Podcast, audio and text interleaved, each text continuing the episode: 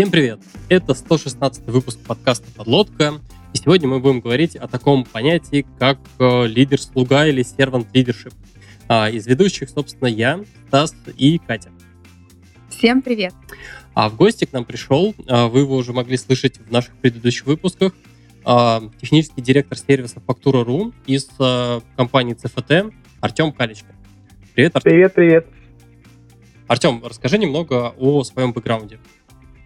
Ну, это, это, может, это может затянуться, потому что, в принципе, я э, в ай ти работаю, ну, собственно, я работал только в ай ти всю свою жизнь. С девяносто девятого года, то есть, получается, двадцать лет у меня в этом году юбилей трудового стажа. Э, соответственно, начинал я работать программистом, работал очень долго аналитиком, э, как, как, как, как очень часто в нулевых аналитик, он же менеджер проектов, очень долго был, вот, э, и с две тысячи шестого года как бы стал занимать различные руководящие позиции именно с командами, с людьми, вот со, со всей этой историей, с тем, что нужно управлять, с тем, что людей нужно растить, вот, тем, что целей нужно производственных достигать, вот, э, ну как бы занимался, соответственно, как бы разработкой э, как продуктов, так и реализацией проектов. Значит, при этом мне почему-то всегда очень сильно везло. Я всегда э, как-то отвечал за какие-то mission critical проекты, которые должны быть доступны двадцать четыре на семь. Это всегда добавляет особого подгорания, вечного, перманентного. Вносит... Жизнь, жизнь скучной не бывает. Вот. Хорошо. Позволяет тебе... Не дает тебе останавливаться, заставляет тебя постоянно смотреть, что происходит, а куда развиваются технологии. Вот. И команды тоже... постепенно росли. Сейчас, соответственно, технический директор. А в дирекции сто тридцать человек работает, плюс-минус. Соответственно, это семь, семь подразделений различных. Вот. Ну, как-то вот так вот. Ну и, собственно, ты рассказал о том, что а, руководящая должность, собственно, управление людьми. И а, сегодня об одном из таких стилей управления людьми мы и поговорим. А, ну, собственно, я предлагаю прям сразу с места в карьер начать. Э, Артем, расскажи о том, э, как ты слышишь э, servant leadership, вот, или говоришь servant leadership, что ты э, в это понятие вкладываешь?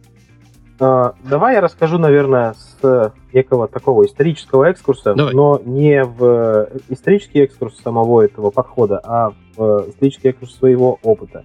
Uh-huh. Вообще, как я оказался в управлении проектами, что тогда не управление людьми, а в управлении проектами. Меня очень сильно беспокоило, как это было очень давно, еще до ЦФТ, меня очень сильно беспокоило, как организованы, как реализуются те проекты, в которых я принимал участие как аналитик, как разработчик. Я видел очень много проблем, возникающих из-за того, что процесс плохо организован, из-за того, что какие-то есть неучтенные моменты, недосказанности, какие-то умолчательные вещи, не налажен канал коммуникации, нет вот этой прозрачности. И в какой-то момент времени там, мне как бы захотелось просто уже стать...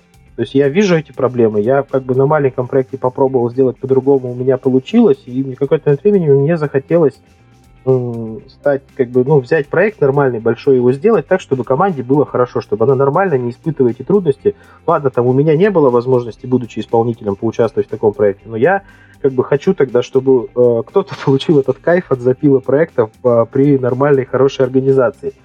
На самом деле это э, очень важно с точки зрения концепции servant leadership, потому что э, очень важно то, о чем говорил, собственно, автор, который придумал в семидесятых годах эту концепцию. Вот. Э, ключевой момент, что самое важное, это что основной позыв твой, основной позыв, слово плохое, да, основной твой мотив, из-за которого ты рвешься руководить, он э, связан не с тем, что ты хочешь доминировать, не с тем, что ты хочешь управлять, не с тем, что ты хочешь быть э, наверху. Он связан с тем, что ты хочешь помогать. И вот это основное и ключевое. На самом деле все остальное вторично. Вот остальное вообще все вторично, оно наслаивается, есть э, особенности какой-то адаптации вот этой истории, уже прикручивания к каким-то реальным ситуациям и перекосам, о которых, я надеюсь, мы сегодня поговорим. Но самое главное, с чего начинается, что у тебя... Ключевой позыв, зачем ты хочешь... Я не могу избавиться от этого слова, простите. Ключевой твой порыв, зачем ты хочешь э, управлять, зачем ты хочешь руководить. Ты хочешь, чтобы людям стало лучше, чтобы им стало легче, чтобы они получили ну, какой-то кайф от, от от, от нормального классного проекта. Ты хочешь, в общем, это, и вот это твой основной, как бы, основной мотиватор твой для движения. Дальше, конечно, подключаются уже остальные истории, но основной мотиватор именно этот. И это ключевое вот в Servant Leadership. На самом деле, займу немножко еще времени. Вот, опять же, у автора концепции, это Роберт Гринлиф, в семидесятом году он эту книгу написал, то там вот есть фраза, вот один абзац, как, как любая... Очень важная какая-то, как, как любое очень важное какое-то высказывание, эта фраза имеет и сильную, и слабую сторону. Там очень сильно упакован в эту фразу, очень емко, очень много смысла упаковано. То есть, по сути, ее нужно читать не по диагонали, ее нужно читать вот дословно каждое слово, потому что там в каждом слове есть ключевая особенность этого подхода, что первично это желание служить, оно первично, от него все исходит. Вот. Второе, что э, обязательно э, люди, которых, которыми ты вот, руководишь вот, в, в рамках такого стиля, они развиваются как специалисты, как личности. И это тоже очень важно. Одно без другого не работает. Потому что если ты просто создаешь а, там, добро, то это детский садик. Всем хорошо на работе, все, все фанятся, все здорово, пьют смузи, как бы, да. Но это не то. Это не servant leadership. Это как раз один из э, ошибочных восприятий. Это сугубо голый гуманизм без прагматизма. А, здесь обязательно люди должны как бы тоже, тоже расти как профессионалы. У них должна появляться какая-то возможность, драйв. Вот. А, и если ты просто создаешь всем хорошую, комфортную обстановку, то, соответственно, это не servant leadership. Если ты создаешь обстановку здоровую, азартную, вот, наверное, хорошее слово, азартную, в которой люди имеют возможность и развиваются, вот это, вот это оно. Вот. А, Катя, у тебя, кажется, какое-то было замечание. Да, ну, замечание, у меня был вопрос, вопрос из серии, когда просто слышу это определение в отрыве от реальности, сразу, сразу же такая мысль, почему, если хочешь, чтобы людям было лучше, и весь твой порыв-позыв направлен на их благосостояние, при чем тут управление? Почему нельзя помогать какими-то другими способами? Как бы звучит так, что как помочь будто он очень важный, зарплатой. Но... а, альтруистически там, кормить обедами. Ну, это я, конечно, утрирую. И то есть кажется, что а, порыв важный, но не единственный, может быть, в этом причина. Вот он все-таки ключевой, он корневой, этот порыв. А, как я уже говорю, он находится в неком центре вот этой спирали, которая дальше уже обрастает какими-то другими а, дополнительными элементами, потому что ты а, хочешь, а, скажем так, видеть радость не от того, что, опять же, им просто комфортно, хорошо и весело на работе. Ты хочешь видеть радость от того, что вы а, запустили продукт. На самом деле, вот я помню, мы с командой в две тысячи семнадцатом году один продукт пилили, это еще было до фактуры, вот, и мы когда провели первую боевую операцию, это было часов, наверное, полдвенадцатого ночи, вот, и наконец-то она у нас прошла без ошибок, вот, это была как бы уже, уже, уже настоящая боевая операция. Ну, честно, я орал так, что у меня охранники прибежали смотреть, там, что происходит, не, не случилось ли чего-то, но, естественно, от радости, вот, в общем, и, ну, как бы... Радость-то она вот такая, радость-то она от свершения, как то, что у нас подкаст сегодня так и начался, вот эта вот радость. она, она, она, радость, она от свершения. Вот, поэтому, и это добавляет прагматизма. То есть я как уже говорю, что это не голимый гуманизм, это как бы обязательно совмещенный с прагматичными, с прагматическими целями. То есть и люди тоже, соответственно, они развиваются. То есть, опять же, конечно, у тебя тоже же есть свой прыг. Если как бы люди становятся сами, расширяют зоны ответственности, они в состоянии принимать важные какие-то решения, они в состоянии договариваться друг с другом сами, то, естественно, и тебе легче двигать темы, тебе легче ставить задачи, тебе легче, ты решаешь в том числе а, и свою проблематику, ты же тоже добиваешься результата, потому что благодаря всему этому проект выстреливает а, и работа делается ну, качественно на высоком уровне. Поэтому, безусловно, здесь и это, это очень хорошая мысль, а, как раз я и... М- настаиваю на том, что servant leadership именно на производстве, когда мы говорим о применении его к работе, он обязательно должен быть совмещен с прагматизмом. То есть, с одной стороны, это гуманизм, с другой стороны, это прагматизм. Mm-hmm. И гуманизм тоже не просто так. Гуманизм-то он тоже имеет свои предпосылки. У нас сейчас становится все меньше специальностей, которые а, заключаются в выполнении каких-то детерминированных действий по инструкции. таких в ай ти таких вообще всегда было мало, да, и, и они исходят на нет. Соответственно, вся, вся наша отрасль строится на том, что человек должен постоянно принимать решения. Ты пишешь код, принимаешь решение. Разбить код на модули – это решение, которое ты должен принять. Соответственно, человек постоянно находится не в состоянии исполнения инструкции, а в состоянии какого-то открытого поиска. Соответственно, для того, чтобы эту работу делать хорошо, он не должен быть загнанным, он не должен быть запуганным, он не должен быть зажатым, он не должен быть задавленным. То есть он как раз должен чувствовать себя открыто, он должен чувствовать себя э, смело, в состоянии задавать вопросы, то с ним за эти вопросы ничего не случится. То есть и другого выхода на самом деле нет. Поэтому, опять же, э, как бы гуманизм, да, но прагматичный, абсолютно прагматичный, потому что просто по-другому э, эффективная разработка, с моей точки зрения, там, она возможно. Нельзя получить эффективную разработку на запуганной, забитой команде.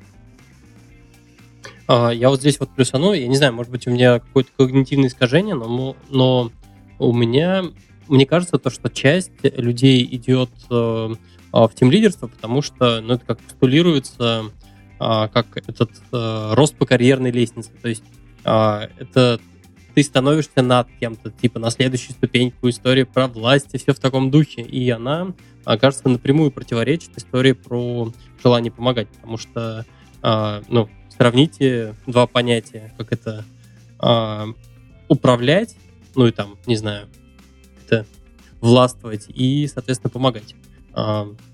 Кажется, они такие противоположные, ну, по крайней мере, у меня в голове какие-то две противоположные стороны, соответственно, управления такого. Вот. А, Артем, давай поговорим. Ты, ты вот э, мы проговорили основную, как бы, концепцию Servant Leadership, то, что это история про желание помогать, а, но при этом есть, вот если там читать теорию, вот книжки и так далее, э, формулируется какое-то количество принципов, оно, в общем, uh-huh. всегда разное. А, я предлагаю их э, э, с ними ознакомиться и, собственно, обсудить, обозначить, почему они вот настолько важны. Угу. Расскажи нам. Хорошо, давай. Какие-то принципы. А, ну, как, как ты верно сказал, моделей существует достаточно много, там десять принципов менеджер-слуги, одиннадцать, двенадцать, тринадцать. А, мне очень нравится, близка концепция а, Servant Leadership in the Workspace. Вот. Она в этом смысле вот эту долю прагматизма очень хорошо и аккуратно вносит в эту идею. Здесь надо делать небольшой шаг назад о том, что сам автор, Роберт Гринлиф, он говорил о том, что это не способ управления, это, в принципе, принцип жизнедеятельности и взаимоотношения с людьми. То есть он, он изначально это позиционировал шире. Поэтому, конечно, такая концепция требует адаптации к реальным производственным задачам, к реалиям э, ну, производственной ситуации. ситуации. Вот. Поэтому адаптаций возникает много, но вот мне наиболее близка э, концепция Servant Leadership in the Workspace. Она раз... здесь, здесь, получается, девять, девять э, пунктов в списке. Они побиты на три блока. Значит, выделяются следующие. Три приоритета. Первое – развивать людей. Второе – формировать команду на доверии. Третье – достигать результатов. Да? То есть проект должен быть сдан, эм ви пи должен быть запущен. Вот это все должно свершиться. Дальше идут три принципа. Первый принцип – прежде всего служить. А, второе – убеждать, не заставлять. То есть э, идеи свои ты должен людям продавать. Они должны делать не потому, что ты приказал, а потому, что они поняли, да, это правильно, так и надо делать, и пошли это делать.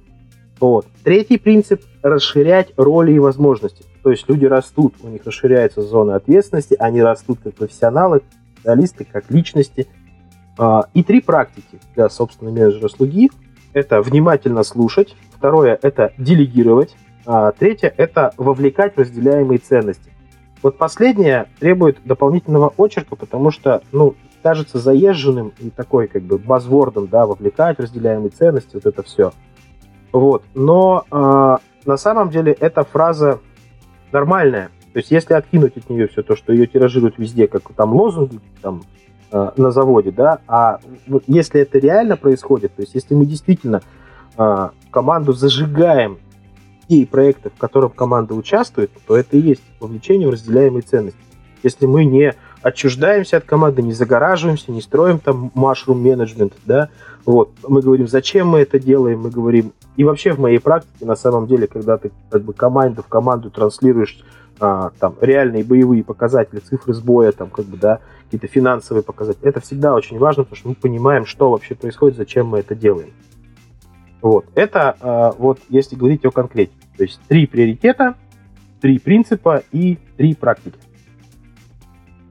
Представим то, что они у нас есть перед глазами. Вот я, допустим, тимлид. Я задумался о том, uh-huh. что вот эти вот практики, они действительно будут полезны. И, ну, как я себе представляю, вот этот вот набор вот этих вот всех принципов и так далее, это в некотором смысле история про майндсет.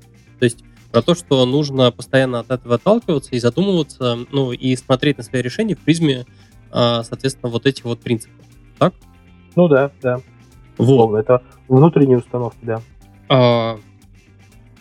С учетом того, что это внутренние установки, сейчас, наверное, может быть, будет глупый вопрос, а как научить себя действовать по этим принципам, и, ну, если ты, допустим, не так сейчас себя ведешь?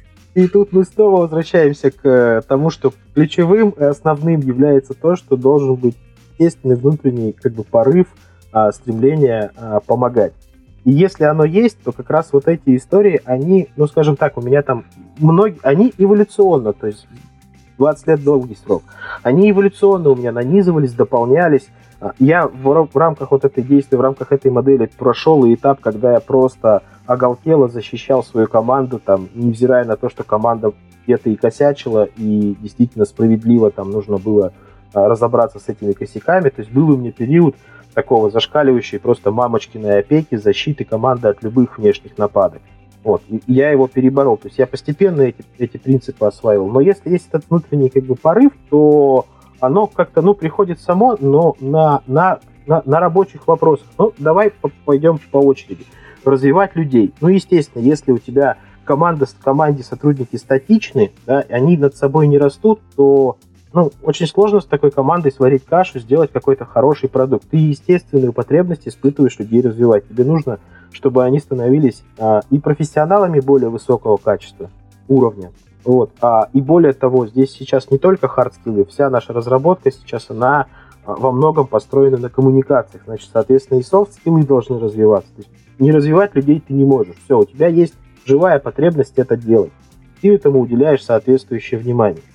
Дальше, формировать команду на доверии. Но здесь тоже достаточно просто. Есть расхожий, как бы, ну, ну, известный паттерн, это mushroom management, когда ты врешь команде о реальных сроках сдачи проекта, запугиваешь ее, что все надо сдать через неделю, а заказчик ждет там через месяц или что-то еще. Держишь ее в неведении и прочем. В этом смысле э, раз за разом ты просто приходишь к тому, что команда за твои сроки ответственность на себя никогда не возьмет. И только формируя реальное доверие, транслируя реальные обстоятельства, транслируя реальную обстановку, привлекая их к диалогу по решению ситуации, там, допустим, нам нужно сделать то, на что требуется два месяца за, за одну неделю. Ну, ну все, приехали, что делать? Если ты честно садишься и обсуждаешь, ребята, а что правда можем сделать? Где мы, там, где мы можем требования переиграть? Где мы можем делать процесс там не полностью автоматизированный, там частично ручной, ну то есть там вот это все. Ты это делаешь вместе с командой, тогда, когда она идет это делать, она берет на себя автоматически за это ответственность. А, тогда спринт более-менее начинает выгорать нормально. Когда ты в спринт засунул задачи, которые ты сам оценил как менеджер, команда этих оценок не давала, да боже мой, ни одна команда не будет нести ответственность за этот спринт. Хоть ты ходи с, с ремнем, хоть с ремнем с шипами, бесполезно этого требует. Поэтому, опять же, формировать команду на доверие – это просто живая потребность. Но достигать результатов здесь очевидно. Как бы есть очень хороший термин, как потопали, так и полопали. Вот, соответственно, как бы, ну, это, вот, это, мне кажется, вообще прек- прекрасная, как бы, русская поговорка. Вот, и, соответственно, если ты объективно, да, понятно, что в условиях цивилизованного рынка труда есть зарплата, есть обязательства. Вопрос же не в этом, вопрос в том, что если ты, как бы, плохо делаешь проект, а проект не будет развиваться, значит, и у тебя не будет возможности развиваться. Соответственно, если ты делаешь проект хорошо, если вы э, цели достигаете, которые ставятся перед проектом, то перед всеми открывается гораздо больше возможностей. Команда растет, продукт растет, кто-то, кто-то тоже станет тимлидом, кто-то там сможет пощупать технологии, которые до этого не щупал. Там. Ну, вот у каждого появляется возможность. То есть, на самом деле, каждый из этих пунктов, он является, ну, у него есть живая потребность про практики, допустим, да, внимательно слушать. Вот мы с тобой про это до начала еще немножко нашего трансляции поговорили. Это очень важная практика, на самом деле, и очень эффективная, когда ты не лезешь со своей экспертизой. На самом деле, когда у тебя экспертиза техническая есть, еще сложнее внимательно слушать, потому что у тебя есть большой соблазн залезть и задавить своим мнением. Вот. Поэтому здесь, наверное, даже еще сложнее себя сдерживать. И ты вовлекаешь команду в то, чтобы они сами выработали некое там техническое решение или решение какой-то проблемы, которая сейчас возникла. Вот. И навык внимательно слушать — это не просто пассивно, да, как там в даосизме, там, действие недеянием. Ну, может быть, на самом деле просто там все глубже, потому что они давно знали про это. Но здесь смысл в том, что ты активно слушаешь, ты задаешь наводящие вопросы, ты как бы уточняешь моменты, в которых видишь, что ребята плывут. Соответственно, ты им помогаешь самим выработать более правильное решение. Они сами видят, где у них дыры в их наработках, в их решениях. Они сами в результате такого диалога правильно выстроенного идут: о, да, точно, слушай, надо еще подумать, сейчас вернемся, сейчас уйдем, вернемся и подумаем. То есть это тоже, это рабочий инструмент. Ты его один раз попробовал, он сработал, ты классно, ты хочешь им пользоваться снова и снова. Поэтому оно, да, оно приходит все с опытом. То есть здесь нельзя взять, наверное, и сказать: вот эти девять принципов, я их вывесил на стене, вот, и я их начинаю с завтрашнего дня использовать. Наверное, должно пройти эволюция определенная, личная эволюция. Наверное, что-то из этого ты начнешь пробовать, там, ну, тот, кто начнет пробовать, он по, по какой-то одной по какой-то, по как, ну, один пункт какой-то начнет использовать, два пункта. Где-то ошибется. Ну, говорю, что там, у меня тоже были перекосы в жизни в имплементации этой практики. Вот. Но постепенно, то есть, если имеешь вот этот внутренний порыв, да, ты придешь к картинке целостной. Ну, я вот тут хотела, да, согласиться. Мне, я все это слушаю, и кажется, что без внутреннего порыва это практически невозможно. Я пыталась какие-то аналогии найти и подумала, что, например, скрам-мастером, да не обидится на меня скрам-мастера, стать можно, ну, скажем так, с разным майндсетом, потому что у тебя есть некая цель, чтобы спринт вкладывался, чтобы команда работала. У тебя есть различные подходы для этого. Чтобы у тебя был скрам внедрен, вот так. Да, чтобы у тебя и все сгорало хорошо. У тебя есть различные подходы, ты знаешь, кого что спросить, когда надо. Ну, некий такой фреймворк. Вот. В случае Servant Leadership, мне кажется, это, ну, действительно, майндсет и фреймворк — это прям разные-разные очень штуки. Вот. И поэтому эти принципы, ну, например, для меня они звучат абсолютно естественно, потому что я для себя только такой стиль управления и представляю. Поэтому мне, например, очень сложно вести этот выпуск и как-то критически оценивать, потому что я не могу попробовать с другой стороны сказать: это не работает, на самом деле нужно только директивно и морковкой сзади, вот, а все это фигня. Потому что я только слушаю и совсем соглашаюсь, потому что для меня это, в принципе, единственно возможный путь, который вот стратегически куда-то дальше ведет, чем какие-то быстрые там тактические. Не все так просто. Тут ты прям сразу две, две классных темы затронула, которые для меня очень важны в рамках этой темы. Первая, собственно, это роль скрам-мастера и ее связь с моделью Servant Leadership. Потому что на самом деле в скрам-гайде на Scrum.org в какой-то момент времени дословно появилась фраза о том, что скрам-мастер, он реализует как раз модель Servant Leadership. Этого было не сразу, это появилось не в первой редакции, это появилось где-то позднее, но сейчас это в явном виде задекларировано, то есть идет явная отсылка на этот подход, поэтому а, как раз скрам-мастер, да, он может и не так и, делать, да. он может и не так делать. Вот. Агрессивный скрам-мастер. Да, такой. да, да, вот, но очень, очень круто, если он делает так, тогда он реализует свою функцию во всей полноте. Согласна.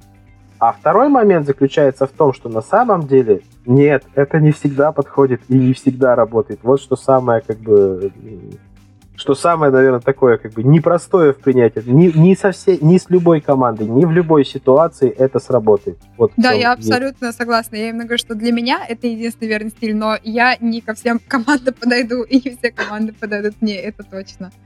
Да, хотел сказать о том, что, блин, видимо, единственный, кто будет набрасывать, это я. Мне придется это делать.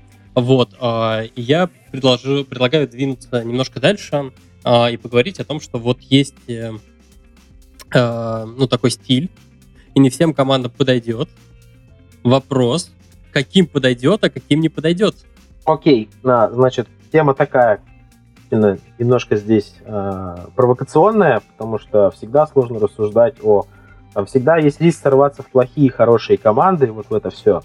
Но, скажем так, э, зависит от зрелости команды. То есть, и даже нет, даже не так. Зависит от ее предыдущего бэкграунда. Если команда сильно привыкла к э, очень директивному стилю управления, она привыкла, что она делает ровно то, что сказал начальник, но при этом и ответственность несет он начальник, то такую команду вот так с бухты-барахты ты приходишь такой: ребята, у нас Servant Leadership, принимаете решение, я вам доверяю, я вас выслушаю, но все, как бы решение вы примете. А такая команда не поймет этот стиль, она за, запорит проект, вот. Такую команду нужно э, очень долго готовить к тому, чтобы можно было ходить на этот режим, причем, скорее всего, запускать его придется в пилотных группах, вот, а не целиком на всю команду, если у нее там большой размер. То есть первое, как бы, первое, первое препятствие – это опыт команды к директивно, ну, то есть опыт команды к подчинению. Ну, привычка. Привычка подчиняться, да, потому что когда мы подчиняемся, на самом деле это двусторонняя история. Когда мы подчиняемся, мы всегда получаем выгоду в виде отказа от ответственности. Мы перекладываем ответственность на того, кому мы подчинились. И это очень комфортно. Для многих это очень комфортно, и для многих выход из этого комфорта является болезненным, тяжелым опытом, особенно если большая привычка. Здесь э, не факт, что даже команда, условно, там, как бы, она вся может прийти, там, эволюционировать куда-то дальше. Это, это, ага. А вот я, да, сразу же по этому кейсу хотела спросить. Мы сказали, что команда, которая привыкла к директивному управлению, она запорит. А можем представить какую-то конкретную модель поведения в случаях? Ну, вот мы понимаем, что причина в ответственности, но как это будет выражаться? Вот это в том числе будут сигналы для людей, которые, может быть, пытаются такую модель служащего лидерства применить, чтобы они видели эти сигналы. Значит, разные вещи здесь, с моей точки зрения, возможны. Здесь, возможно, от э, итальянской забастовки, то есть просто саботаж будет. Там, там, ты приходишь, ты, ребята, идей, там, ну, понятно, сейчас, сейчас он поговорит и уйдет. Давайте потерпим, пока он сейчас там нас... Что он там с нами сейчас делает? Вовлекает. Вот сейчас он, сейчас он пятнадцать минут нас будет вовлекать в разделяемые ценности. Сейчас мы посидим, потерпим их, и потом он уйдет, и мы продолжим делать, как делали. Вот, то есть процесс улучшаться не будет, э, ситуация в лучшую сторону двигаться не будет, просто потому что человек будет восприниматься как говорящая голова. Пришел, пововлекал в разделяемые ценности. Это вариант возможный раз. Вариант возможный два заключается в том, что будет максимально затягиваться принятие решений, причем любого уровня простоты. То есть э, в том же вот Agile, книжки вот Agile, про менеджмент в Agile, хорошая очень книжка, есть известного автора, вылетело из головы и название, и фамилия, зелененькая такая. Вот. Э, он там очень хорошо рассуждает.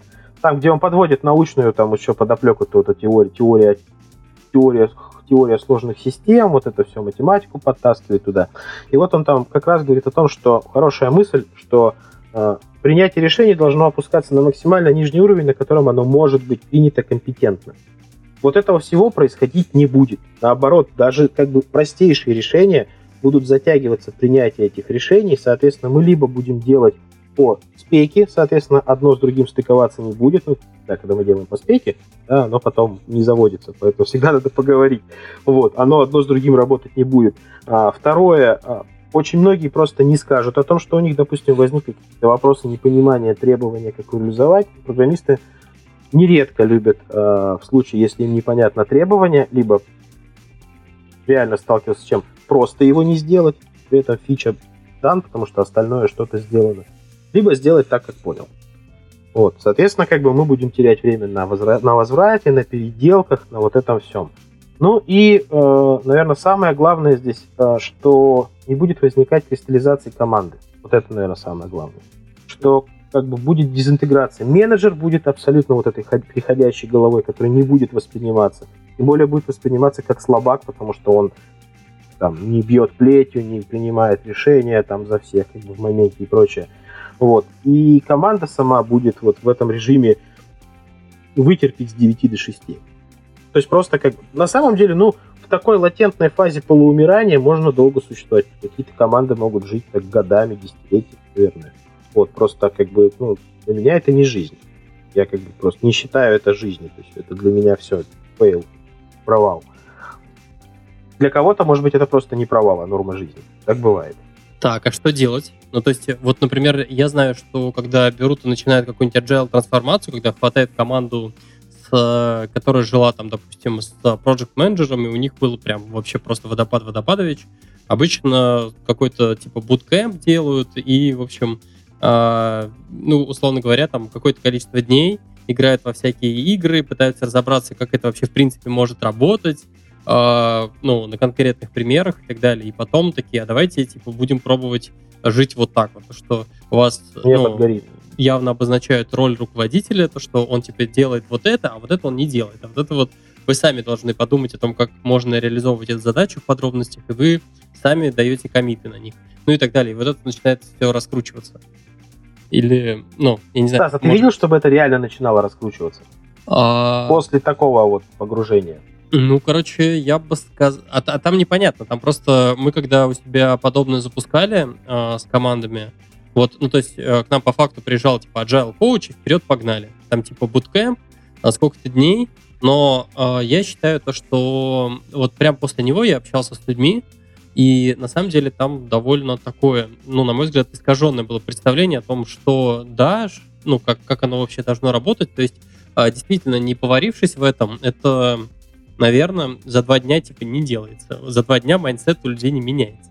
Мне плюс еще кажется, здесь такая отсутствует фаза изучения текущего. Это как бы как мы берем и такие смотрим сразу же идеальную картинку, как это вот должно быть, и потом такие существует. Я сейчас вспоминаю, есть такой статик, это методология для, ну, фреймворк для внедрения угу. канбана. Да, и там да. типа семь шагов, по-моему. И мне очень запало в голову, там, первое или какое-то уважайте существующий процесс, а второе, ну, нужно сначала проанализировать и весь его как-то там визуализировать. И вот такая итеративность, кажется, подходит больше вообще в любых случаях внедрения каких-либо изменений процессов. Но не в скраме. В скраме же ты берешь... Берешь и стартуешь спринт. Типа того. Ну, во-первых, я как бы здесь гораздо всегда ближе за как раз модель внедрения и, в принципе, за подход... Канбан, то есть мне он как бы гораздо ближе, с моей точки зрения, он как раз э, эта история, как, ну, во-первых, его легче наложить на команду, там гораздо меньше как бы изменений, его, он может начинать приносить пользу даже в режиме прото-канбана, вот, его очень легко имплементировать эволюционно.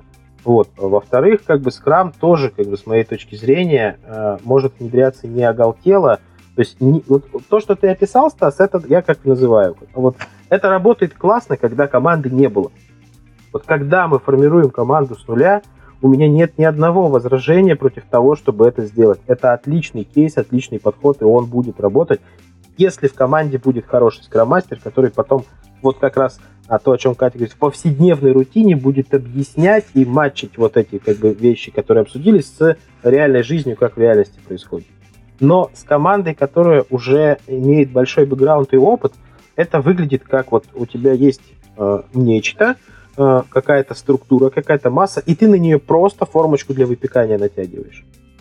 И это, а, а, а там есть нервная система, это будет больно, это будет слом. Собственно, я э, на Рите как раз про эту часть говорил, там это не основной был поинт доклада, но про Рите как раз я говорил о том, что вот эти внедрения в существующие команды вот такого жесткого скрама, они всегда... Это даже термин такой пафосно использовал, оставляет после себя поля выжженных, опустошенных душ, и очень тяжело потом эту команду раскачать. У нее страшный скепсис по отношению ко всем этим э, подходам, вот, и приходится переубеждать, приходится на реальных практиках показывать, что это реально работает, и внедрять э, отдельные практики. Вот, вот, вот что хорошо, вот что работает с моей точки зрения. Можно и скрам внедрить эволюционно. То есть, отвечая на этот вопрос, я верю в то, что это возможно только эволюционно. Нельзя при помощи буткампа, нельзя при помощи киков митинга взять всех, перезагрузить и с завтрашнего дня начать жить по-другому. Это эволюционный путь. В этом процессе люди будут меняться, в этом процессе будут меняться составы команд, в этом процессе будут меняться наборы применяемых практик, но это только эволюция. Здесь, ну, по-другому никак. В этом смысле мне очень кажется честным лесс фреймворк, который у себя и пишет: ребята, вот вы, у вас внедрение изменений займет два года, там минимум. Вот это честно, это правда, это похоже на правду. Два года, да, это похоже на правду. Вот, когда говорят, что скрам запустят там за месяц, ну, как бы, на новой команде верю. На команде, имеющей бэкграунд, я сомневаюсь. Я здесь сторонник эволюции и считаю, что форсить вот этот процесс, форсить вот эти трансформации нельзя, наоборот, их нужно... Опять же, почему? Потому что как только ты начнешь форсить, вот эти все вещи, девять пунктов, про которые мы говорили, да, в начале, три приоритета, три принципа, три практики, они сразу приобретут, э, станут лозунгами, не более чем лозунгами. А для того, чтобы они лозунгами не были, нужно прочувствовать потребность реальную, реальную полезность. А для этого их нужно, ну, для нее нужно просто дожить до кейса, когда это необходимо, когда нужно послушать внимательно, когда столкнуться с тем, что нужно людей развивать. Вот это все. Это надо пережить. Если это не пережить, то тогда это... И в этом, в этом в том числе минус, собственно, этого подхода, потому что это такой... Нельзя сказать, что это коммерческий тиражир, хотя, безусловно, очень много организаций коммерчески успешно монетизируют тему сервант-лидершипства, но сложность подхода в том, что это не то, что можно взять и внедрить. Это, вообще говоря, с моей точки зрения, если совсем честно, это то, что либо дано, либо не дано. Это такая, как бы... Но это закрытая позиция, поэтому чуть-чуть, если приоткрыть ее, то это то, что нельзя внедрить, это, это можно только воспитать эволюционно. Не, не красить с точки зрения прагматики, согласен, но, но с моей точки зрения правда, правда такова. Поэтому, э, входя в команду с большим бэкграундом, здесь нужно уметь отделять, где ты проявляешь элементы такого стиля управления, где ты добавляешь другие элементы, которые тоже необходимо использовать в процессе вот этой эволюции команды. Говоря про стиль управления, хочется поговорить, э, ну и, собственно, э, гибкие методологии мы уже кучу раз э, упомянули. Э, хочется взять и посравнивать, и подумать, насколько вообще Uh, вот этот вот подход применим разными ролями. Uh, Артем, согласен то, что скрам-мастер, кажется, это человек, который должен идеально... Как это?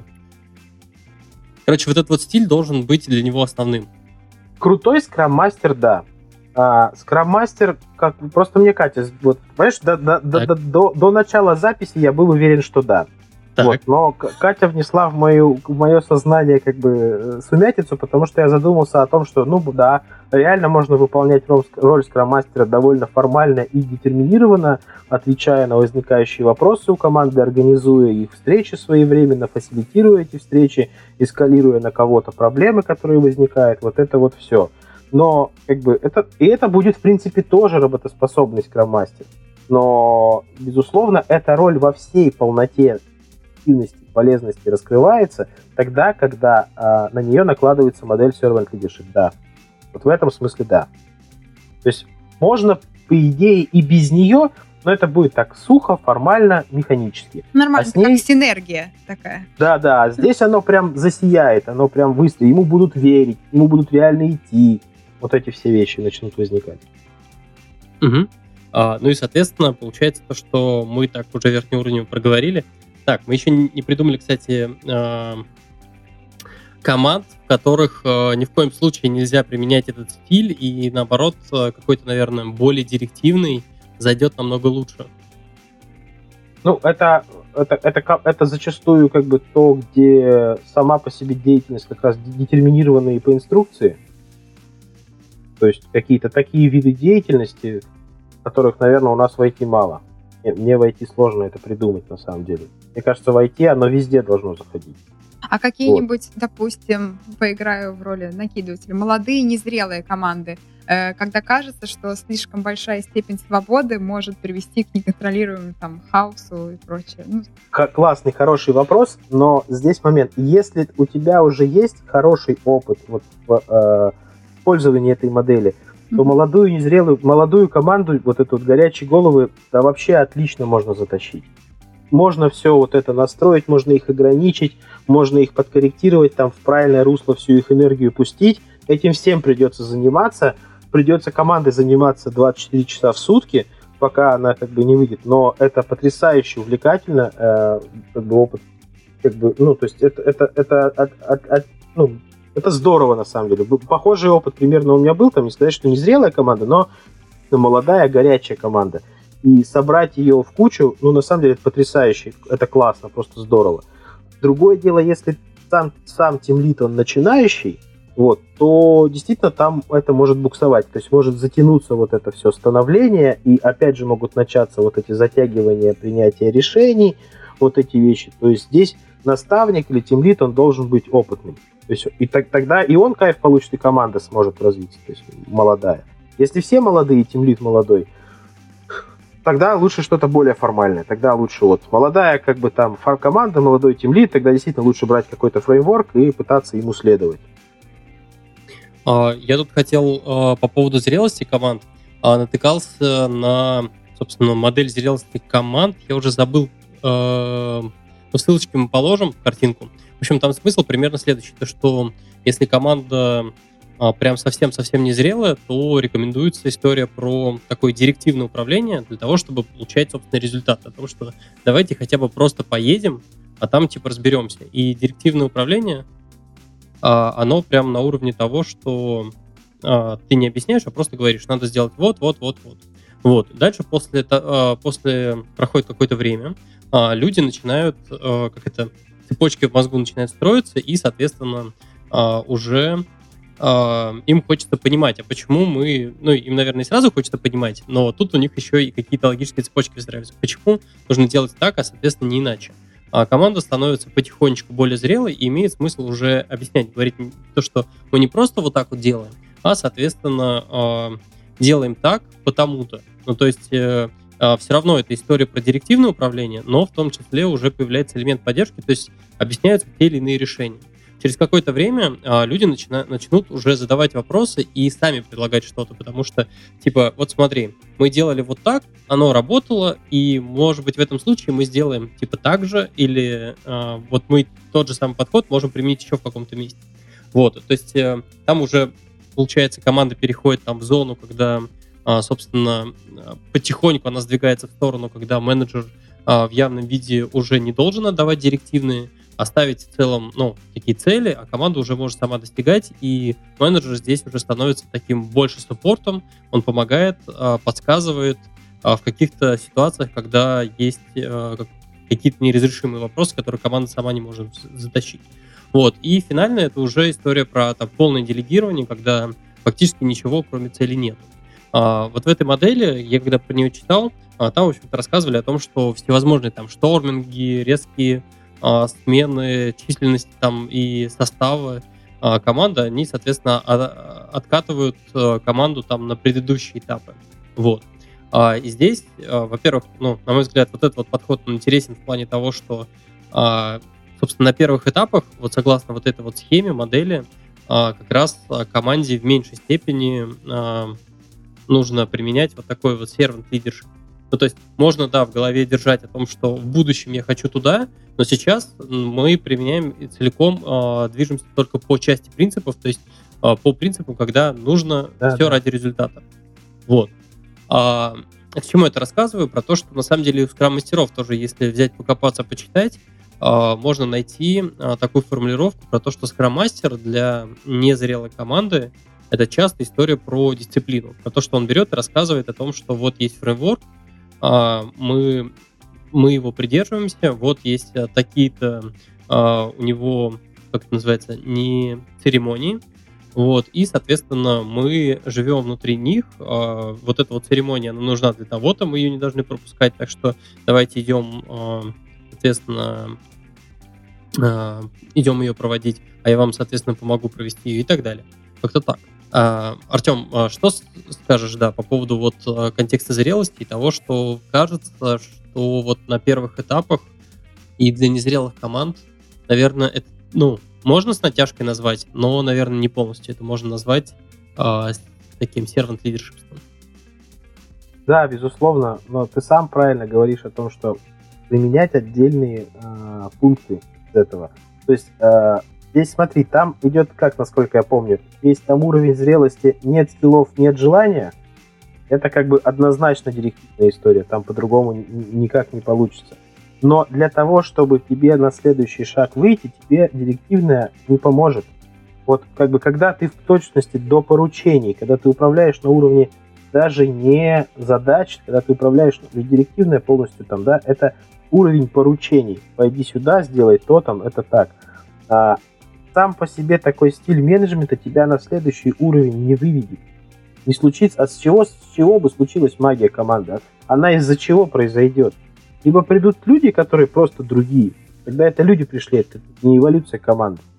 Поэтому сам по себе э, директивный стиль, он здесь является инструментом, а как бы, ну, конкретно молотком, да. А вот а направляющим, направляющим здесь, для того, чтобы выйти на следующий уровень, мы как раз, наверное, должны э, каким-то образом начать вовлекать те самые разделяемые ценности. Прагматично, э, искренне, честно вовлекать, раздавать инструкции, но при этом вовлекать в разделяемые ценности. Используем один из, одну из практик. Да? А команда у нас, возможно, в таком результате. В результате этого подхода придет к состоянию, которое там второе состояние, есть желание, нет скиллов. Классно. Вот это та самая молодая, горячая, незрелая команда, да, с которой как раз уже можно много чего делать. На самом деле, если ее правильно направить, и, и, там уже нужен не директивный стиль, там нужен стиль э, вот этот наставник, мастер, да, вот эта история, что ты как вот ремесленный такой, то есть, да, ты его ведешь с собой. Вот. Здесь, безусловно, немножко нужно начинать делегировать. А здесь однозначно нужно начинать убеждать, а не заставлять. То есть здесь уже нужно подключать э, историю с продажей своих идей. Опять же, если ты хочешь согнуть дальше, если ты хочешь эволюционировать дальше.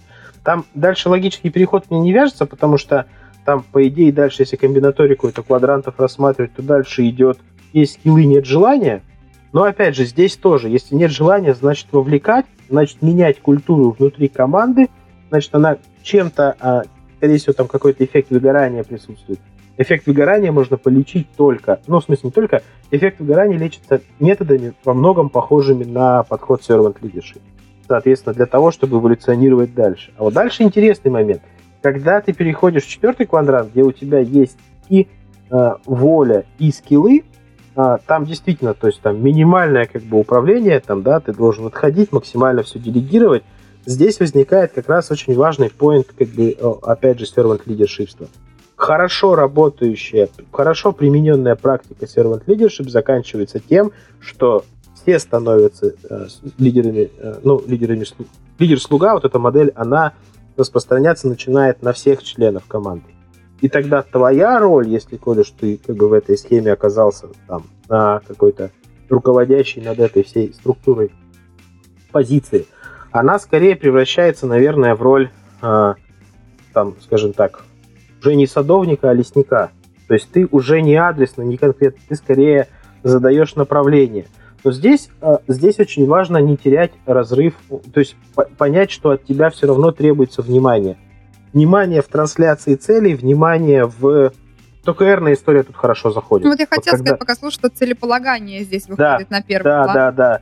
Здесь отлично, здесь вот, здесь вот, мне кажется, без УКР уже как раз вот это вот тот самый мощный инструмент, который здесь вот в такой команде выстрелить должен прям на сто процентов. Ну да, там все bottom-up и все такое. Это очень классная история про то, что из-под servant leadership выходят такие же servant leadership. Я в самом начале, когда мы слушала, думала, что как раз если у тебя такой лидер, и вспоминала там свою историю, то ты... Ну, мы всегда, в принципе, модели поведения перенимаем волей-неволей. А так как эта модель поведения теоретически, ну, для большинства должна быть максимально комфортная, то и нет никаких преград, чтобы тебе, ну, как бы начинать развиваться так же. И это даже, это даже в явном виде там как бы фиксируется, что, ну, вот в, вот в этих адаптациях этого подхода уже практич, практических, прикладных, там есть, условно, как, как понять, эффективно ли вы используете этот подход, что у вас ваши сотрудники становятся тоже сервант-лидерами. Это одна из ключевых метрик, и это крутой показатель. С одной стороны, да, понятно то, что мы должны хотеть помогать, но тогда возникает вопрос о том, а чем мы занимаемся. То есть мы как это... То есть э, про, про что вопрос? Про то, где границы вообще нашей ответственности, где границы ответственности э, сервант-лидера должны быть. Окей, я здесь э, поделюсь своей точкой зрения. Здесь, uh-huh. скажем так, у меня там подчеркнутых откуда-то из источников научных ответов нет, у меня есть личная позиция. Э, это немножко позиция похожа на модель, когда ты выстраиваешь рамочное управление. Вот э, ты людям дал зону ответственности. Они в ней как бы работают. но тебя никто ответственность не снимал. Если э, они в своей зоне ответственности допусти, допустили ошибки, они привели к каким-то хорошим последствиям, то ты, твоя задача была за секунду до успеть вмешаться, перехватить и принять какое-то там ключевое, ну, волевое какое-то кардинальное решение для того, чтобы систему застраховать от такого сбоя. То есть вот этот режим, условно, как э, выстроил процессы, они работают, воспитал людей, они как бы активные, они э, самостоятельные, они, они делают. Твоя задача во многом здесь в хорошем смысле парить коршуном над системой. Если ты видишь, что где-то кризисная ситуация возникает, у тебя должна быть возможность, время и желание резко со своего уровня уходить полностью до грунта, до деталей, просто как член команды решать эту проблемную ситуацию максимальным погружением. Вот, поэтому э, здесь ответственность в конечном, то есть как это, хороший менеджер проекта — это тот, который, если проект успешен, говорит, что э, его, этот успех — это успех команды. Если проект провалился, он говорит, что этот провал — это его провал. Это как бы такой искренний, хороший менеджер проекта. Вот, я Там... тоже хотела потом вопрос озвучить, чтобы нам не забыть обсудить, как не впасть в депрессию, когда ты выполняешь такую роль, потому что это, ну, скажем так, откровенно, это очень правильная позиция, действительно, опять же, исходит изнутри, из майндсета, когда успех — это успех команды, но иногда накатывает небольшая фрустрация, серия, что же я делаю и где моя работа, ведь ее так тяжело увидеть реально. Ну, то есть, да, ты, ты несешь ответственность за все равно, то есть ты, ты, ты должен следить там, где эта модель даст сбой, ты должен успеть перейти на ручное управление, должен успеть эту историю скорректировать. Вот, а другой, и, и с командой хорошо эту, честно, эту историю разобрать.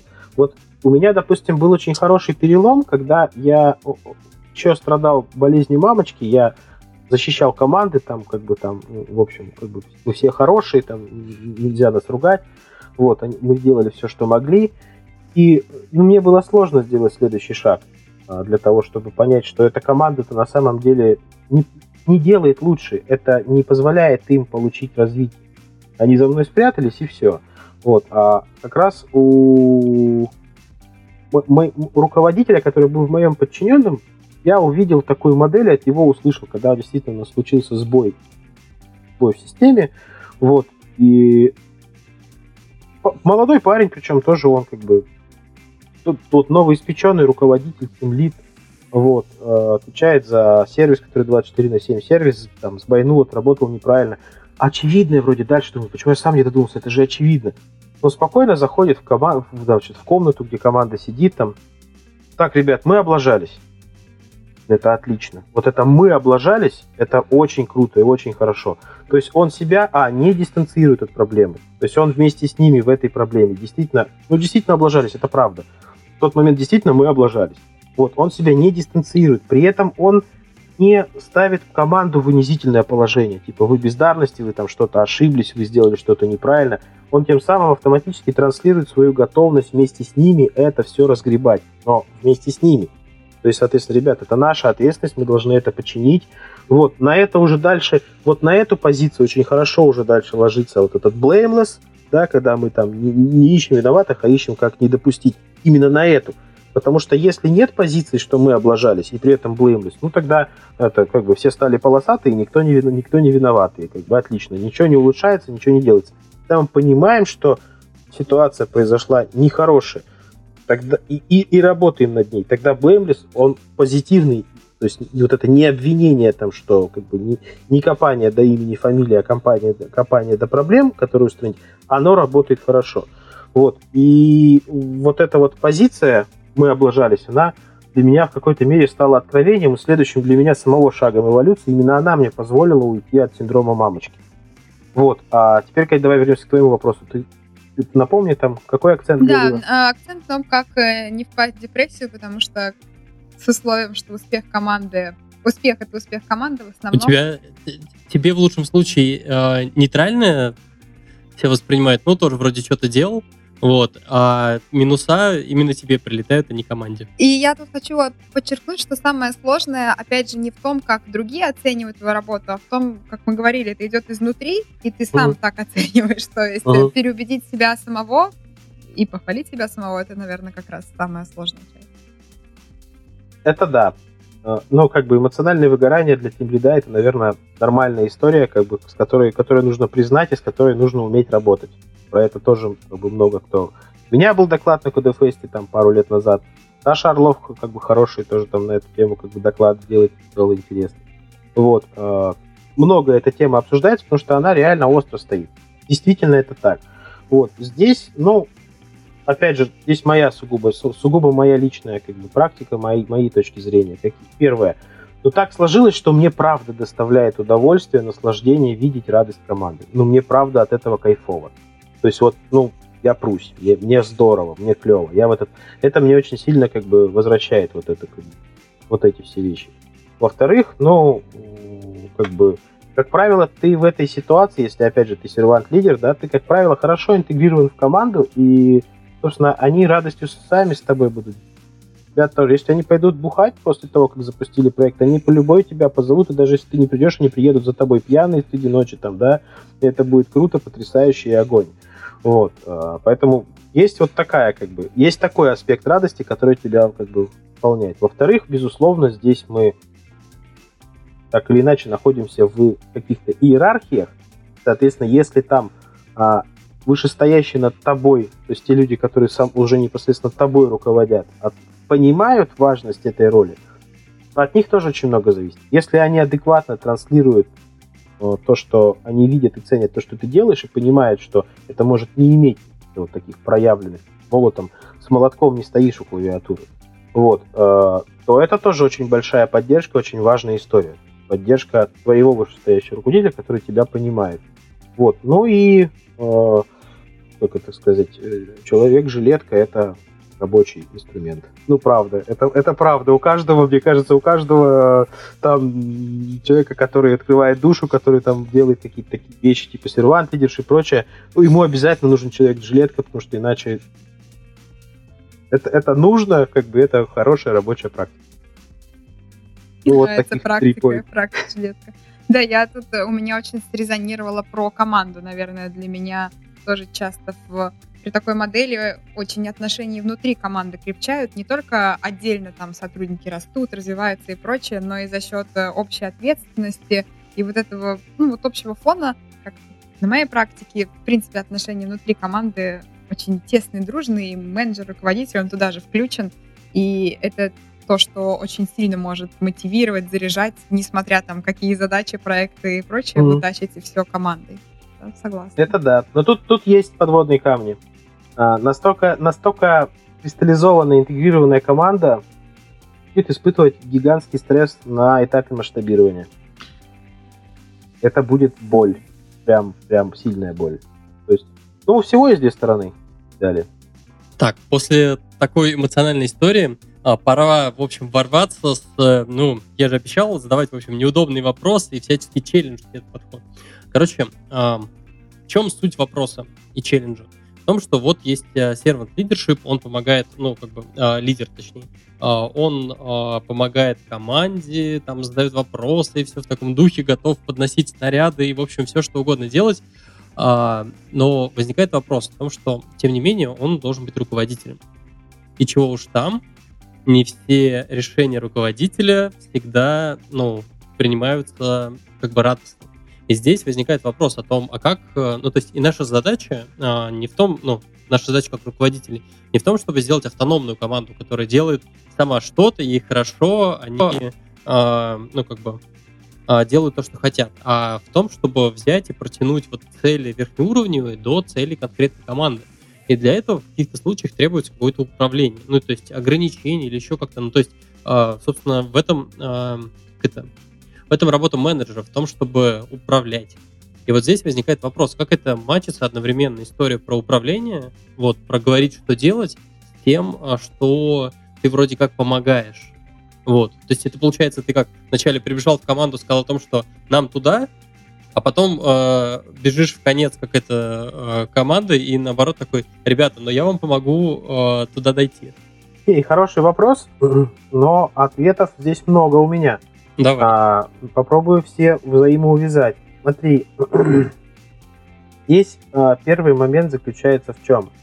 Первый момент заключается в тезисе моем, как раз на Кодефесте в докладе про Servant Leadership я про это отдельно упоминал, что на самом деле команде нужны форматы и ограничения. И это неплохо. И это, если они правильно внедряются, воспринимается командой неплохо, хорошо. Почему? Потому что когда у тебя определены правила игры, тебе понятнее и проще.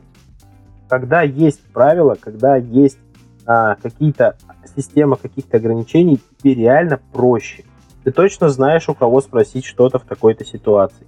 Ты точно знаешь, как делать, э, какое твое действие приведет к цепочке последующих действий до конечного результата, а какое нет. Поэтому, если адекватно, про это сейчас поговорим, внедрять эти правила и ограничения, э, которые действительно будут команде позволять проще и легче работать, вот, то как бы это не вызовет сопротивления, не будет давления, и это та же самая помощь. Потому что, ну, здесь у меня простой пример с правилами дорожного движения. Это ограничение. Мы все хотим, ну, большинство из нас хочет гонять двести пятьдесят ну, как бы, километров в час, как бы, да. Если мы завтра убираем правила дорожного движения, как бы это и смерти, это и в гораздо большем количестве, это и аварии, и это просто невозможность никуда проехать.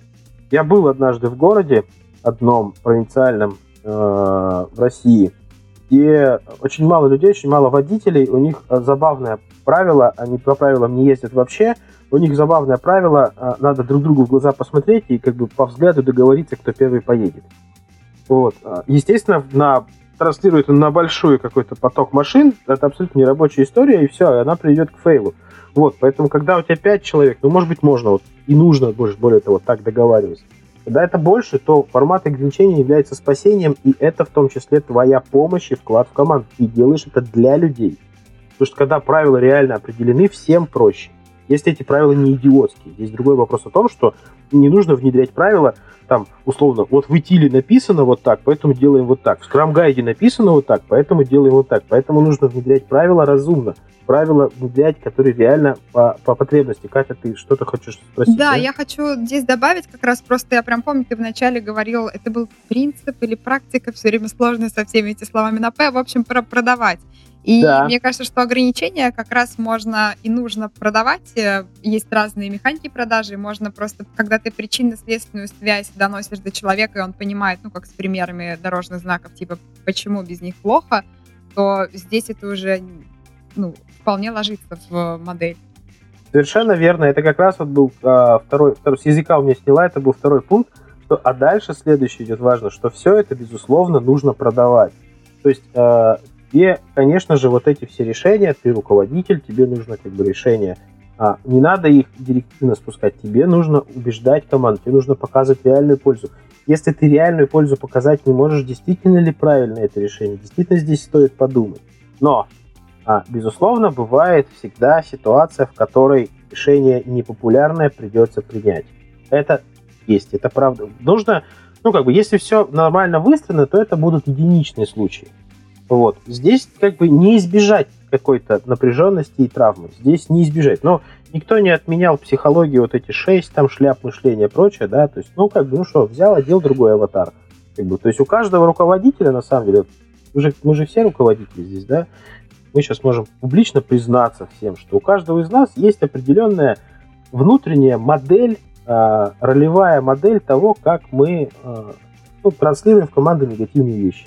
Мы всегда какую-то шкурку одеваем. Мы всегда одеваем какую-то шкурку для осуществления вот этой, вот, вот, вот этой части. Вот. И, и что мы здесь можем сделать? Ну, себя сохранив, мы можем действительно, как бы, надев эту шкурку максимально, вот, э, команде мы можем помочь в этой ситуации тем, чтобы, скажем, максимально экологично это сделать и транслировать. Никого не оскорблять, э, избегать каких-то вещей там, ну, недопустимых, не уходить в ненужные детали, в детали там, в какое-то там грязное белье там не уходить. Ну, как бы так и так, ну так вот, так, так пришлось сделать. Вот, вот так. Я сейчас расскажу о моем кейсе, но замаскирую. Я не знаю, можно ли это, я потом подумаю, попрошу Стаса вырезать, если что. Но я просто хотела... Про Егора история. Нет, про мою другое прошлое, прошлое, какой-то из прошлых проектов. В общем, я хотела вот как раз про эту шапочку, про роли, когда нужно негативные штуки транслировать. Еще с детского сада известно, что вот э, очень крепкая дружба — это дружба против. Вот. И некоторые такие негативные решения, ну, даже я иногда так делаю, я как бы говорю, что, блин, это полная, конечно, фигня, но, ребята, ну, мы же, мы же с вами все друг друга понимаем, вот, ну, мы живем в таких реалиях, и не всегда все удается изменить. Давайте просто вот, ну, напряжемся, и вот, но мы все понимаем, что это... И то есть я не говорю, что это супер и что правильно. У нас как бы какой-то растет негатив по отношению, ну, вот к входному источнику этих там требований, запросов. Вот. Это точно не долгосрочная какая-то, наверное, невыигрышная стратегия, но вот такая шапочка, она, ну, в моей практике точно имеет место быть, имела. Да, мне кажется, так делают. Иногда так делают все. Иногда, да, иногда так делают. Это нормально, как бы. Иногда другого варианта нет, кроме чем каким-то образом так сделать. Да, это тоже перенос Перенос точки негатива из себя на куда-то вовне, как бы, да, вот, вот. Ну, ты абсолютно права, я здесь согласен с тем, что, а, это работает, б, это нельзя делать постоянно, и это какая-то краткос... ну, разовая такая, как mm-hmm. бы, периодич... и- иногдашняя история. Ну, после того, как ты в подкасте признался, то уже вообще нельзя делать. Уже все, уже табу, да. Слушай, мне кажется, вообще с этими докладами выступаешь, рассказываешь, мне кажется, ты потом вообще, как руководить-то, потому что тебе, это же все, ты, то есть ты прием используешь, то есть ты со мной не душа в душу разговариваешь, ты сейчас прием использовал, что ли, то есть и все как бы, и все обесценивается вот это душевное, вот, есть такая, да, проблема тоже. А, когда Катя начала говорить, я подумал про то, что там фильм был «Движение вверх», они сюжет содрали у а, какого-то американского фильма, да, про хоккей. Да, я тоже смотрела и обзор. Да-да-да, ну потому что никто не смотрит. Ой, все. Так, а, и там, в общем, идея какая была? В том, что главный тренер, ему нужно было сплотить а, хоккеистов, и для того, чтобы сплотить хоккеистов, он взял и, короче, вел себя так себе, а, чтобы они объединились против него. И... А, Так, а к чему я это веду? Наверное, эта стратегия довольно хреновая, потому что, ну, окей, ребята затащат проект, но на выходе, в отличие от хоккейного тренера, где они там сыграли чемпионат, выиграли, в общем, у русских, или там... Это, это суперсерия, наверное, была ответная. Вот. Anyway. Не, не, не помню. Я, я, я айтишник с детства, я спорт мало знаю. Вот, и... А, типа, в отличие от того тренера, который выиграл, и ладно, они продолжают меня ненавидеть. Наверное, для менеджера это довольно фиговая ситуация. Вот, а, никому не советую. И что хотел еще а, рассказать, рассказать... А, св- свой кейс. Как я рассказываю плохие новости. А, собственно, мы работаем с продукт-оунером в паре, и когда нужно рассказать плохую новость... Ну, собственно, ну да. Мы поделили роли, есть хороший полицейский, есть плохой полицейский, и плохой полицейский приходит и рассказывает о том, что все, все плохо, это, короче, нужно делать так, а хороший полицейский потом приходит и типа разруливает. Мы не всегда mm-hmm. так делаем, но иногда случается. Слушай, а вы меняете роли друг между другом? Или всегда а, кто-то, или, или кто-то один всегда плохой полицейский, кто-то один всегда хороший. Если такой случай, то это, Стас, не сильно отличается от моего кейса, когда ты на кого-то точку негатива смещаешь. Просто у тебя уже по, по умолчанию эта точка негатива. А, я задумался, задумался. А, да, меняемся. Меняетесь, да? Ну, тогда, может быть, это более лайтово. Другое дело, что это такая игра, ее, наверное, все понимают, но принимают. В, в, в какой-то мере, как бы. Вот, ну, как бы, да. Негативные вещи, они, как бы, случаются в жизни. Я, у меня ассоциация, я обычно, как бы, через дождь, как бы, то есть, есть, как бы, вещи, на которые мы можем повлиять, а есть дождь. Мы ничего не можем сделать в том, что идет дождь. Ты сместил точку негатива на дождь. И, и команда такая, блин, ну это же ты хочешь, чтобы мы вот так делали. Почему это дождь? Я же объясняю, нет, подожди, тут, тут техника же тут живет, как бы, ты же должен, как бы... Ну, опять же, здесь, здесь правда, это искренне. То есть я никогда не умею продавать то, во что не верю сам. У меня с этим всегда была большая проблема. Реально не умею, у меня это не получается. Когда я в это верю сам, я действительно сам, как бы, убежден, что это правильно. Поэтому, скорее, дождь — это не мое решение. Дождь — это то, почему я вынужден это решение принять. Более того, я готов обсудить альтернативы. Более того, есть модели же, смягчающие эту историю. Допустим, ребята, сейчас ситуация кризисная, мы делаем так, мы го... но я готов с вами обсудить потом, как разрулить последствия этого, как ослабить это, ну, негативные последствия этого. Мы можем провести ретру, как бы я готов с вами обсудить, как мы э, можем в подобной ситуации в следующий раз поступить более эффективно, но сейчас время на поиск решения закончилось, нам придется поступать вот так. То есть, то есть э, сейчас мы делаем так, но я открыт дальше корректироваться после этого. Это на самом деле честно и, и на самом деле тоже сильно как бы устраняет вот этот негатив. Uh-huh. И, и, и, и за редким исключением почти всегда это можно честно сделать, и это будет правдой. Я просто объясню, я просто объясню. Вот идея с продажей решений, она, она реально как бы, она, она тоже ключевая, она тоже очень важна. Почему? Потому что если ты заставил что-то делать, во что не поверили, это будет всегда делаться так себе. И, не, и более того, не будет развиваться, не будет подхватываться. То, что делается, то, что ты не продал, тебе придется постоянно подталкивать. Во-первых, будет делаться так себе, а во-вторых, ты будешь как машинист э, поезда, собранного из палочек. Ты будешь бегать вокруг этого поезда и постоянно подкручивать что-то, чтобы он ехал, потому что сам он не поедет. Единственный способ, чтобы поезд поехал сам, это идею продать. По-настоящему и по-честному. Поэтому, наверное, я здесь сторонник того, что я этому стараюсь уделять очень много внимания. И это как инвестиция какую-то... просто в будущее, ну я так это да, расцениваю. Да, да. То есть и даже если какую-то идею я вынужден, не успев продать, я вынужден здесь и сейчас ее применить в действие, я продолжу потом ее продавать и как бы искать способ команду как бы. Мы нашли общую точку принятия. Сейчас подумала, есть всем известная книжка «двадцать пять татуировок менеджера». А дальше от того же автора есть двадцать пять татуировок продавана, по-моему. И я подумала, что... Что-то, что-то было, вот, да. Ну, как бы навык продавать очень важно вообще, в принципе, в жизни, практически для всех. Вот. А для менеджера в том числе может... Так, открыть. А ты ее читала? Нет, я просто сейчас подумала... Я двадцать пять татуировок менеджера читала, а сейчас подумала о том, что, может быть, продавана стоит прочитать, и это можно даже прикольно как-нибудь перетянуть. Ну, я здесь соглашусь, это правда. Я... в свое время читал книжку Арнольда Шварценеггера «Это правдивая история моей жизни». Вот, и он там э, очень много как раз этой мысли уделяет внимание, что он никогда не считал своей работой сняться в фильме. То есть он всегда считал своей работой сняться в фильме, а активно участвовать в постпродакшене, ездить по, значит, с продажей, с раскруткой как бы фильма. То есть и он всегда, ну, как бы задачу продажи воспринимал как обязательно свою, и более того, там целая глава посвящена... Многие артисты там пафосно, там, что вот я звезда, я снимаюсь, я великий, я вот это вся маркетинг, это все фуфло, это все не мое. Он говорит, ну что, это неправильная позиция, потому что ну, мы всегда все, вся жизнь строится на том, что мы, в этом нет ничего плохого. У нас просто есть, ну, наверное, синдром какой-то постсоветского пространства, что мы продажу воспринимаем через что-то негативное. Да-да, я тоже самое хотела сказать, что продажа да. это не значит обман, почему-то у многих да, эти да, понятия да. прям рядом стоят. Вот. А продажи – это нормальная, как бы, взаимовыгодная история. То есть это, это абсолютно нормальный кейс, и мы действительно этим занимаемся постоянно. Кстати, сейчас в конце подкаст наш будет продавать нашим слушателям за лайки.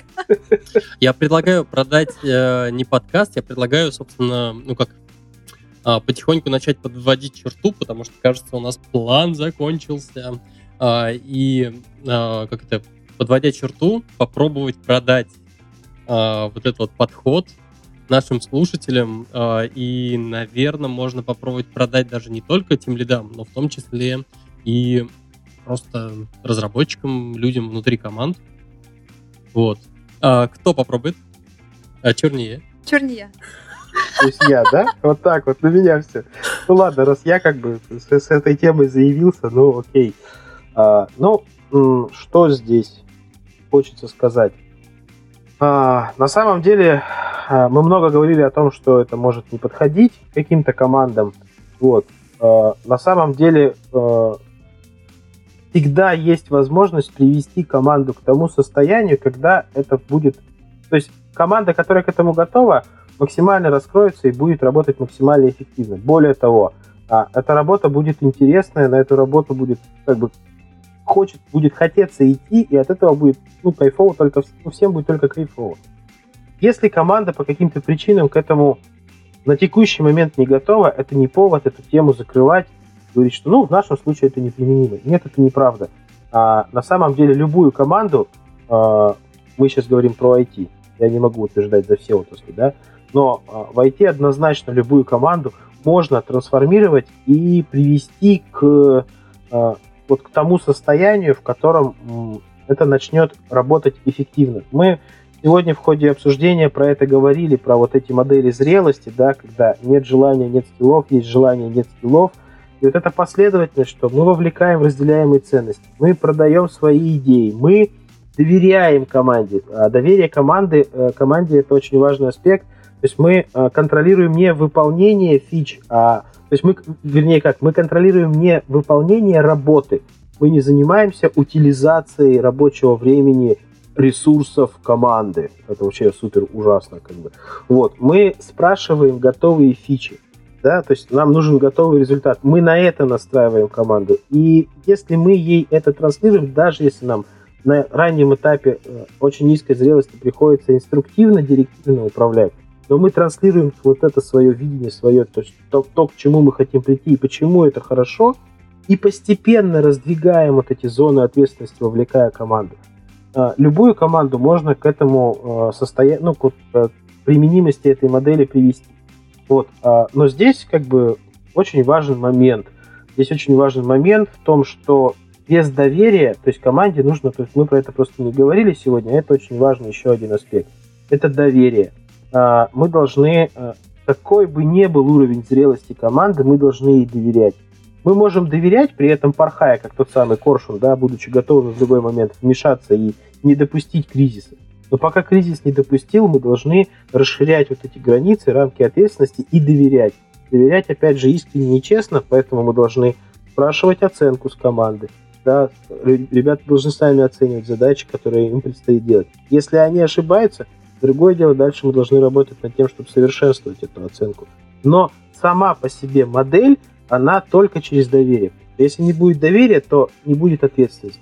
Не будет ответственности, но не будет никакого servant leadership. Когда команда не возьмет на себя ответственность за результат, этого всего не получится. А она не возьмет, пока вы не научитесь команде доверять. И это э, напоминает, извините, пожалуйста, но буддийскую притчу о, там, как бы, о том, что нужно, как бы, придется отпустить и ветку, и упасть в пропасть, как бы, там, и, и, и, и, и тигру в пасть, и все. То есть это прыжок веры, да, его нужно совершить, вот, но, как бы, я почти уверен, что то есть, не, не так. Я уверен, что он приведет к хорошему результату. Я рада, что это сделали не мы, да, а ты, Артем. Мне кажется, это был правильный выбор. Я-то купила уже давно, если что. Ну, еще. Отлично. А, Екатерина, а, Servant Leadership, а, Servant Leader. Почему я постоянно шип добавляю? Servant Leader... Servant Leader с две тысячи пятого года. А, так, давайте, в общем, подводить черту, о чем мы сегодня поговорили.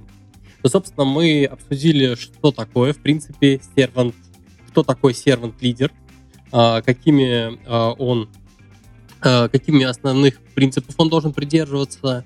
А, поговорили про то, а, в какие а, команды стоит внедрять, и решили то, что в айтишные команды, в принципе, любую должно это зайти. Вот. Поговорили про, как это ложится, в общем, на гибкие методологии, про модели зрелости команд обсудили, а, а также о том, а, как а, быть а, лидером-слугой, но при этом, а, как это, не пускать все на самотек, а, а быть ответственным за команду. За команду. Да. Да. Что тебе нравится больше, чем режиссировать мне шутки? А, больше этого, дорогие слушатели, мы перед этим вырезали уже порядка двух шуток. А, больше этого, дорогие слушатели, мне нравится, когда вы ставите нам пять звезд в iTunes, и, а, твитите, ретвитите, ставите лайки нам, рассказываете о нас своих друзьям. А самое главное, слушайте подкаст «Подлодка». Это был сто шестнадцатый выпуск про сервант-лидеров. А, в гостях был Артем Каличкин. Спасибо тебе большое за то, спасибо, что пришел вам и раскрыл для нас эту тему. А, ну что, пора прощаться. Всем пока-пока. Пока. Пока.